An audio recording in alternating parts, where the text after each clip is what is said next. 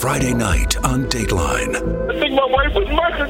A mother dead in her home while the smallest witness looks for help. Heartless. I wasn't letting this one go. Who could pull the trigger? Are you kidding me? An all new Dateline, Friday at 9, 8 central, only on NBC.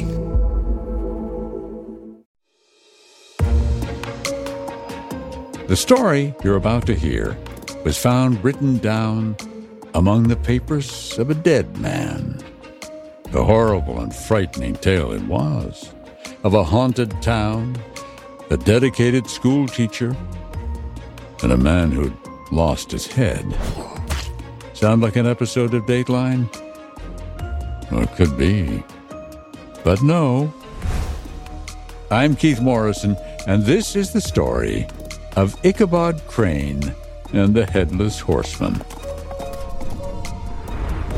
Welcome to our new podcast series, the stories will be classics and some of the most mysterious, suspenseful, and spine tingling fiction you have ever heard. Since it's Halloween, we begin with a truly harrowing tale The Legend of Sleepy Hollow by Washington Irving.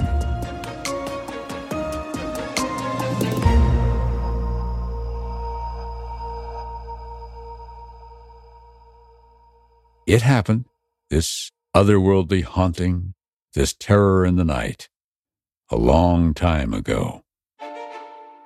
The year was 1790, just north of New York City, in a place the local housewives dubbed Tarrytown, the way their husbands tarried at the village bar on the way home. They were Dutch, many of them, descendants of the original settlers and they farmed the tranquil lands around them. But they knew, all of them, about the silent glen nestled in the hills nearby. The place they called with a shudder Sleepy Hollow. For the villagers seemed almost to feel the ghosts around them, felt a haunting shiver when they blew out the candles at night, and thought about that story of the soldier beheaded in the Revolutionary War who was said to roam the countryside at night in an endless search for his lost head. And then one day, a tall man arrived in this little town, a school teacher for the local children, and his name was Ichabod Crane. And now, Washington Irving's words as we pick up the story.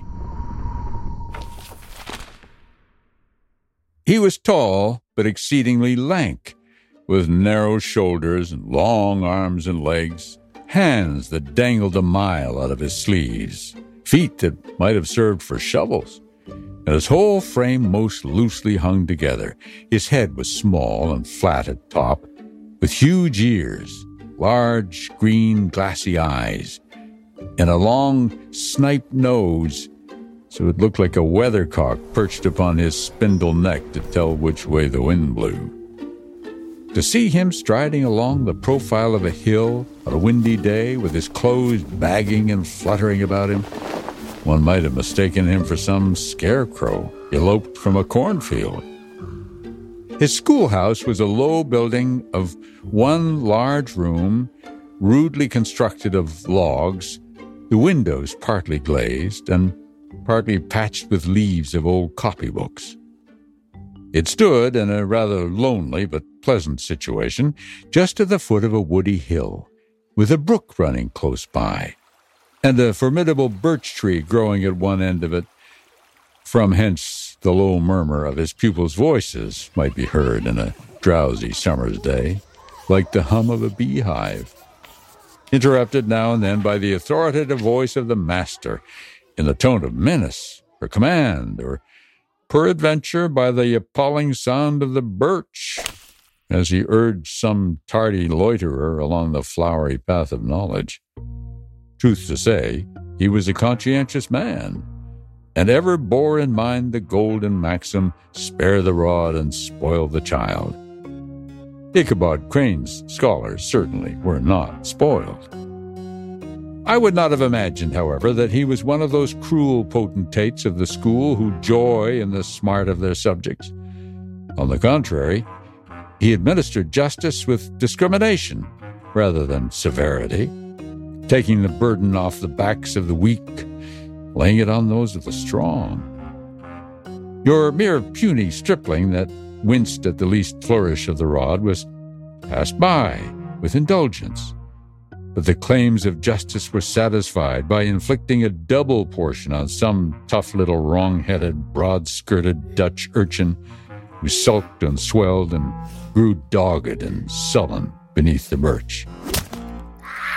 All this he called doing his duty by their parents, and he never inflicted a chastisement without following it by the assurance, so consolatory to the smarting urchin, that he would remember it and thank him for the longest day he had to live. When school hours were over, he was even the companion and playmate of the larger boys, and on holiday afternoons would convoy some of the smaller ones home, who happened to have pretty sisters or good housewives from others, noted for the comforts of their cupboard. Indeed, it behooved him to keep on good terms with his pupils. The revenue arising from his school was small and would have been scarcely sufficient to furnish him with daily bread for he was a huge feeder. But to help out his maintenance, he was, according to country custom in those parts, boarded and lodged at the houses of the farmers whose children he instructed. With those he lived successively a week at a time, thus going the rounds of the neighborhood, with all his worldly effects tied up in a cotton handkerchief that all this might not be too onerous on the purses of his rustic patrons, who are apt to consider the costs of schooling a grievous burden, and schoolmasters as mere drones, he had various ways of rendering himself both useful and agreeable. He assisted the farmers occasionally in the lighter labors of their farms, helped to make hay, mended the fences, took the horses to water, drove the cows from the pasture, and cut wood for the winter fire. He laid aside all the dominant dignity and absolute sway with which he lorded it in his little empire, the school, and became wonderfully gentle and ingratiating. In addition to his other vocations, he was the singing master of the neighborhood and picked up many bright shillings by instructing the young folks in psalmody.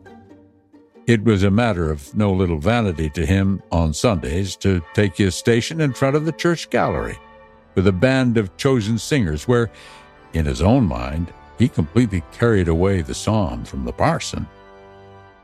Certain it is, his voice resounded far above all the rest of the congregation, and there are peculiar quavers still to be heard in that church, and which may even be heard half a mile off, quite to the opposite side of the mill pond, on a still Sunday morning which are said to be legitimately descended from the nose of Ichabod Crane.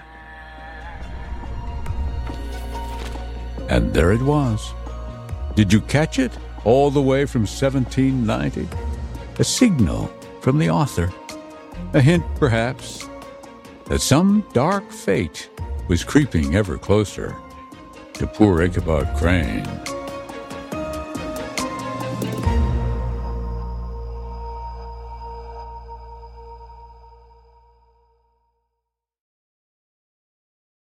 Summer, the best time of year, usually doesn't come with a great deal. Soaring temperatures come with soaring prices. But what if there's another way? With IKEA, your summer plans can last longer than two weeks of vacation and be more affordable. Here, everyone can have lounge chair access, no reservations needed. From affordable outdoor furniture to stylish accessories, we have all the essentials you need to soak up summer in style, no matter the size of your space. Start planning a better summer with IKEA. It's your outdoor dreams inside your budget.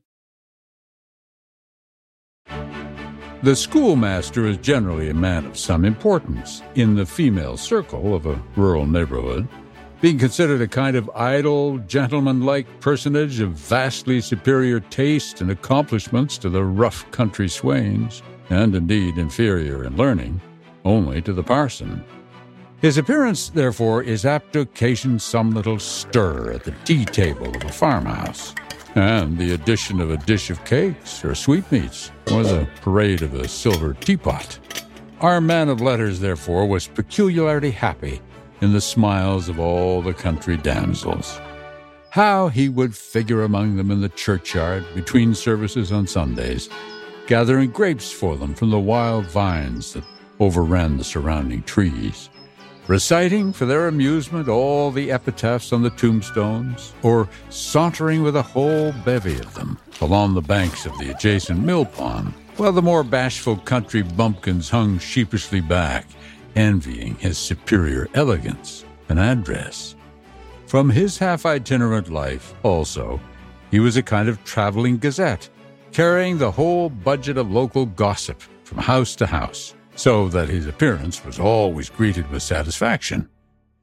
He was, moreover, esteemed by the women as a man of great erudition, for he had read several books, quite through, and was a perfect master of Cotton Mather's The History of New England Witchcraft, which, by the way, he most firmly and potently believed.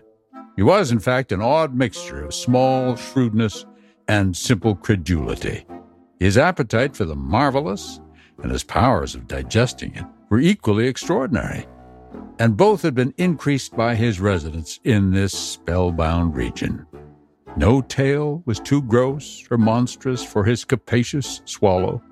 It was often his delight, after his school was dismissed in the afternoon, to stretch himself on the rich bed of clover bordering the little brook that whispered by his schoolhouse and there con over old Mather's direful tales until the gathering dusk of evening made the printed page a mere mist before his eyes. Then, as he wended his way by swamp and stream and awful woodland to the farmhouse where he happened to be quartered, every sound of nature at that witching hour fluttered his excited imagination. The moan of the whippoorwill from the hillside, the boding cry of the tree toad, that harbinger of storm, the dreary hooting of the screech owl, or the sudden rustling in the thicket of birds frightened from their roost. The fireflies, too, which sparkled most vividly in the darkest places, now and then startled him as one of uncommon brightness would stream across his path, and if by chance a huge blockhead of a beetle came winging his blundering flight against him, the poor man was ready to give up the ghost, the idea that he was struck with a witch's token. His only resource on such occasions, either to drown thought or drive away evil spirits, was to sing psalm tunes. And the good people of Sleepy Hollow, as they sat by their doors of an evening, were often filled with awe at hearing his nasal melody floating from the distant hill or along the dusky road. Another of his sources of fearful pleasure was to pass long winter evenings with the old Dutch wives as they sat spinning by the fire, with a row of apples roasting and spluttering on the hearth, and listen to their marvelous tales of ghosts and goblins, haunted fields and haunted brooks and haunted bridges and haunted houses, and particularly of the headless horseman, or galloping Hessian of the hollow as they sometimes called him, he would delight them equally by his anecdotes of witchcraft and of the direful omens and portentous sights and sounds in the air which prevailed in the earlier times of Connecticut, and would frighten them woefully with speculations upon comets and shooting stars, and with the alarming fact that the world did absolutely turn round, and that they were half the time topsy turvy. But if there was a pleasure in all of this, well, snugly cuddling in the chimney corner of a chamber that was all of a ruddy glow from the crackling wood fire, and where, of course, no ghosts dared to show its face, it was dearly purchased by the terrors of a subsequent walk homewards. What fearful shapes and shadows beset his path amid the dim and ghastly glare of a snowy night? With what wistful look did he eye every trembling ray of light streaming across the waste fields from some distant window? How often was he appalled by some shrub covered with snow which, like a sheeted spectre, beset his very path. How often did he shrink with curdling awe at the sound of his own steps on the frosty crust beneath his feet, and dread to look over his shoulder lest he should behold some uncouth being trampling close behind him. And how often was he thrown into complete dismay by some rushing blast howling among the trees in the idea that it was the galloping Hessian on one of his nightly scourings. All these, however, were mere terrors of the night, phantoms of the mind that walk in darkness. Daylight put an end to all these evils, and he would have passed a pleasant life of it, in spite of the devil and all his works, if his path had not been crossed by a being that causes more perplexity to mortal man than, well, than ghosts and goblins and the whole race of witches put together. And that was a woman.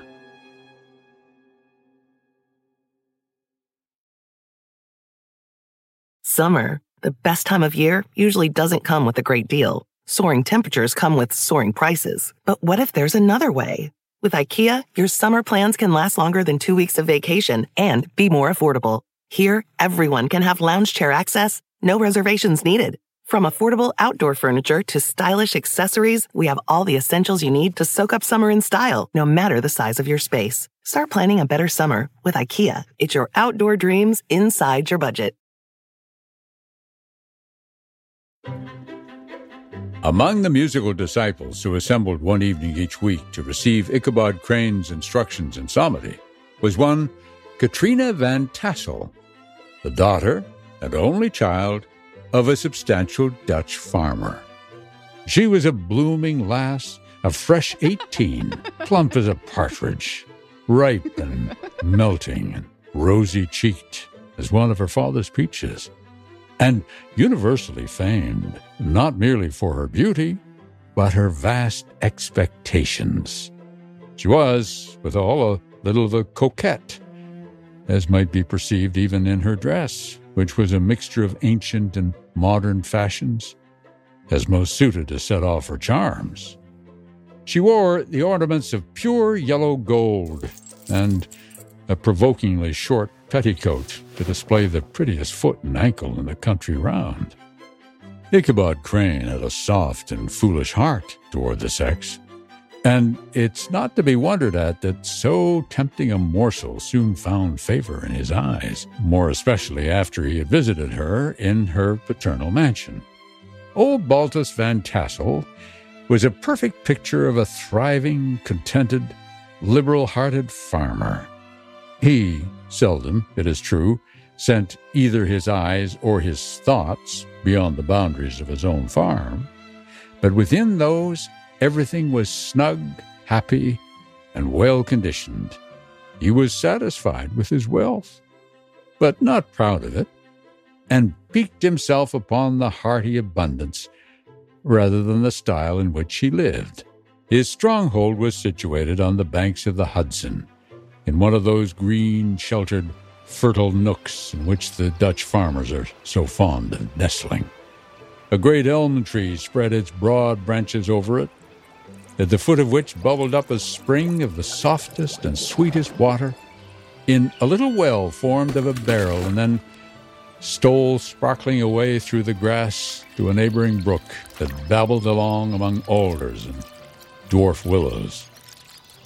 Hard by the farmhouse was a vast barn that might have served for a church, every window and crevice of which seemed bursting forth with the treasures of the farm. The flail was busily resounding within it from morning until night. Swallows and martins skimmed twittering about the eaves, and rows of pigeons, some with one eye turned up as if watching the weather, some with their heads under their wings or buried in their bosoms, and others swelling and cooing and bowing about their dams, were enjoying the sunshine on the roof. Sleek, unwieldy porkers were grunting in the repose and abundance of their pens, from whence sallied forth now and then troops of suckling pigs as if to snuff the air. A stately squadron of snowy geese were riding in an adjoining pond, convoying whole fleets of ducks. Regiments of turkeys were gobbling through the farmyard, and guinea fowls fretting about it like ill tempered housewives with their peevish, discontented cry. Ichabod's mouth watered as he looked upon this sumptuous promise of luxurious winter fare. In his devouring mind's eye, he pictured to himself every roasting pig running about with a pudding in his belly and an apple in his mouth. The pigeons were snugly put to bed in a comfortable pie and tucked in with a coverlet of crust. The geese were swimming in their own gravy, and the ducks purring cozily in dishes like snug married couples with a decent competency of onion sauce. In the porkers, he saw carved out the future sleek side of bacon and juicy, relishing ham. Not a turkey he beheld, but daintily trussed up with its gizzard under its wing and a necklace of savory sausages. As the enraptured Ichabod fancied all this, and as he rolled his great green eyes over the fat meadowlands, the rich fields of wheat, of rye, of buckwheat, and Indian corn, and the orchards burdened with ruddy fruit which surrounded the warm tenement of Van Tassel, his heart yearned after the damsel who was to inherit these domains and his imagination expanded with the idea how they might readily be turned into cash, and the money invested in immense tracts of wild land and shingle palaces in the wilderness. His busy fancy already realized his hopes and presented to him the blooming Katrina with a whole family of children, mounted on the top of a wagon loaded with household trumpery, with pots and kettles dangling beneath, as he himself, bestriding a pacing mare with a colt at her heels, setting out for Kentucky or Tennessee or the Lord knows where. When he entered the house, the conquest of his heart was complete. It was one of those spacious farmhouses with high ridged but lowly sloping roofs, built in the style handed down from the first Dutch settlers the low projecting eaves forming a piazza along the front, capable of being closed up in bad weather. Under this were hung flails and harnesses, various utensils of husbandry, nets for fishing in the neighboring river. Benches were built along the side for summer use, and a great spinning wheel at one end and a churn at the other showed the various uses to which this important porch might be devoted. From this piazza, the wandering Ichabod entered the hall, which formed the center of the mansion and the place of usual residence. Here, rows of resplendent pewter ranged on a long dresser dazzled his eyes. In one corner stood a huge bag of wool, ready to be spun. In another, ears of Indian corn and strings of dried apples and peaches hung in gay festoons along the walls, mingled with the god of red peppers. And a door left ajar gave him a peep into the best parlor, where the claw footed chairs and dark mahogany tables shone like mirrors. A great ostrich egg was hung from the center of the room, and a corner cupboard, knowingly left open, displayed immense treasures of old silver and well mended china. From the moment Ichabod laid his eyes upon these regions of delight, the peace of his mind was at an end, and his only study was how to gain the affections of the peerless daughter of Van Tassel.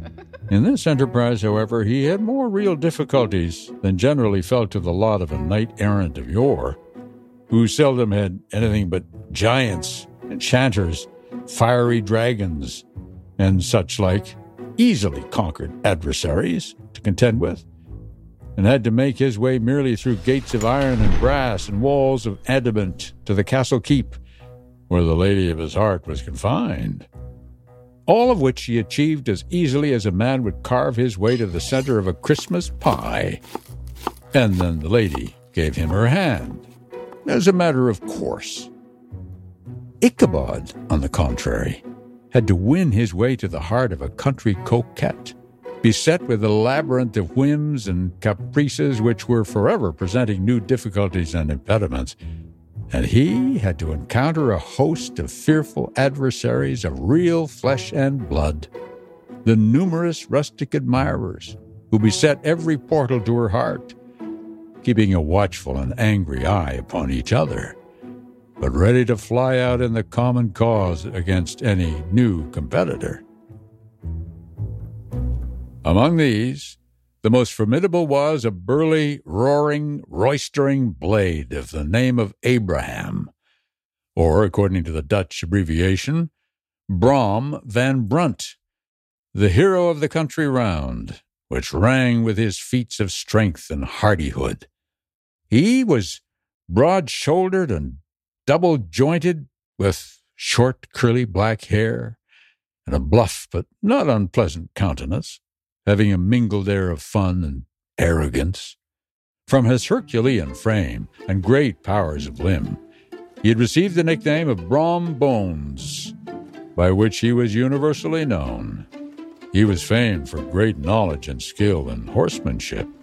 He was foremost at all races and cockfights, and with the ascendancy which bodily strength always acquires in rustic life, was the umpire in all disputes, setting his hat on one side and giving his decisions with an air and tone that admitted of no gainsay or appeal. He was always ready for either a fight or a frolic, but had more mischief than ill will in his composition. And with all his overbearing roughness, there was a strong dash of waggish good humor at the bottom. He had three or four boon companions who regarded him as their model, and at the head of whom he scoured the country, attending every scene of feud or merriment for miles around. In cold weather, he was distinguished by a fur cap surmounted with a flaunting fox's tail.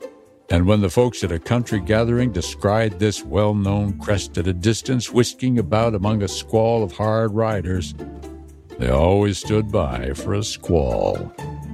Sometimes his crew would be heard dashing along past the farmhouses at midnight, with whoop and halloo like a troop of Don Cossacks, and the old dames, startled out of their sleep, would listen for a moment until the hurry scurry had clattered by, and then exclaim, Aye, there goes Brom Bones and his gang. The neighbors looked upon him with a mixture of awe and admiration and goodwill, and when any madcap prank or rustic brawl occurred in the vicinity, always shook their heads and warranted Brom Bones was at the bottom of it. This hero had for some time singled out the blooming Katrina for the object of his uncouth gallantries, and though his amorous toyings were something like the gentle caresses and endearments of a bear, Yet it was whispered that she did not altogether discourage his hopes. Certain it is, his advances were signals for rival candidates to retire, who felt no inclination to cross a lion in his amours, insomuch that when his horse was seen tied to Van Tassel's paling on a Sunday night, a sure sign that his master was courting, all other suitors passed by in despair. Such was the formidable rival with whom Ichabod Crane had to contend. And, considering all things, a stouter man than he would have shrunk from the competition. And a wiser man would have despaired. He had, however, a happy mix of pliability and perseverance in his nature. He was, in form and spirit, like a climbing vine, yielding but tough. Though he bent, he never broke and though he bowed beneath the slightest pressure, yet, the moment it was away, jerk, he was erect and carried his head as high as ever. To have taken the field openly against his rival would have been madness, for he was not a man to be thwarted in his amours any more than that stormy lover Achilles. Ichabod, therefore, made his advances in a quiet and gently insinuating manner. Under cover of his character of singing master, he made frequent visits at the farmhouse. Not that he had anything to apprehend from the meddlesome interference of parents, which is so often a stumbling block in the path of lovers. Balt Van Tassel was an easy, indulgent soul. He loved his daughter better even than his pipe. And, like a reasonable man and an excellent father, let her have her way in everything. His notable little wife, too, had enough to do to attend to her housekeeping and manage their poultry. For as she sagely observed, ducks and geese are foolish things and must be looked after. But girls can take care of themselves. Thus, while the busy dame bustled about the house or plied her spinning wheel at one end of the piazza, honest Balt would sit smoking his evening pipe at the other. In the meantime, Ichabod would carry on his suit with the daughter by the side of the spring under the great elm, or sauntering along in the twilight, that hour so favorable to the lover's eloquence. I profess not to know how women's hearts are wooed and won. To me, they've always been matters of riddle, admiration. Some seem to have but one vulnerable point or door of access, while others have a thousand avenues and may be captured in a thousand different ways. It's a great triumph of skill to gain the former, but a still greater proof of generalship to maintain possession of the latter. For man must battle for his fortress at every door and window. He who wins a thousand common hearts is therefore entitled to some renown. But he who keeps undisputed sway over the heart of a coquette is indeed a hero. Certain it is, this was not the case with the redoubtable Brom Bones.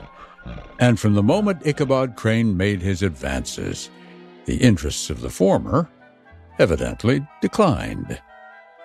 His horse was no longer seen tied to the palings on Sunday nights, and a deadly feud gradually arose between him and the teacher of Sleepy Hollow. Brom, who had a degree of rough chivalry in his nature, would fain to have carried matters to open warfare by single combat. But Ichabod was too conscious of the superior might of his adversary.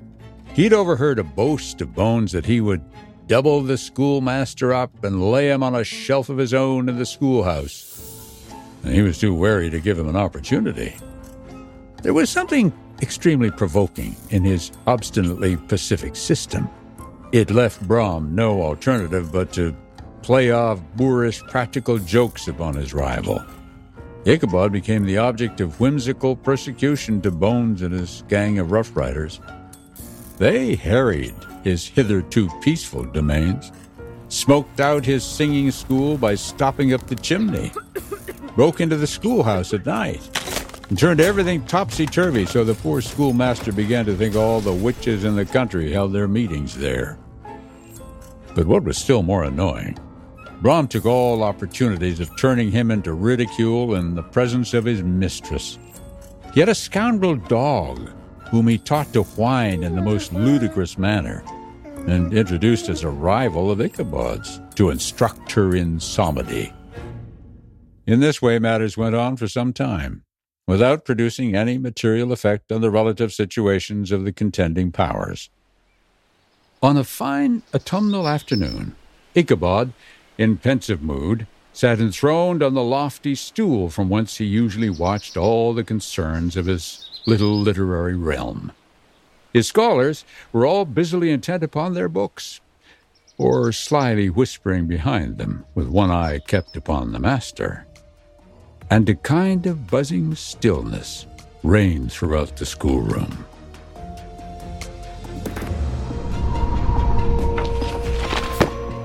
Does Washington Irving mean the sort of stillness that comes before a storm? Why, yes, he does.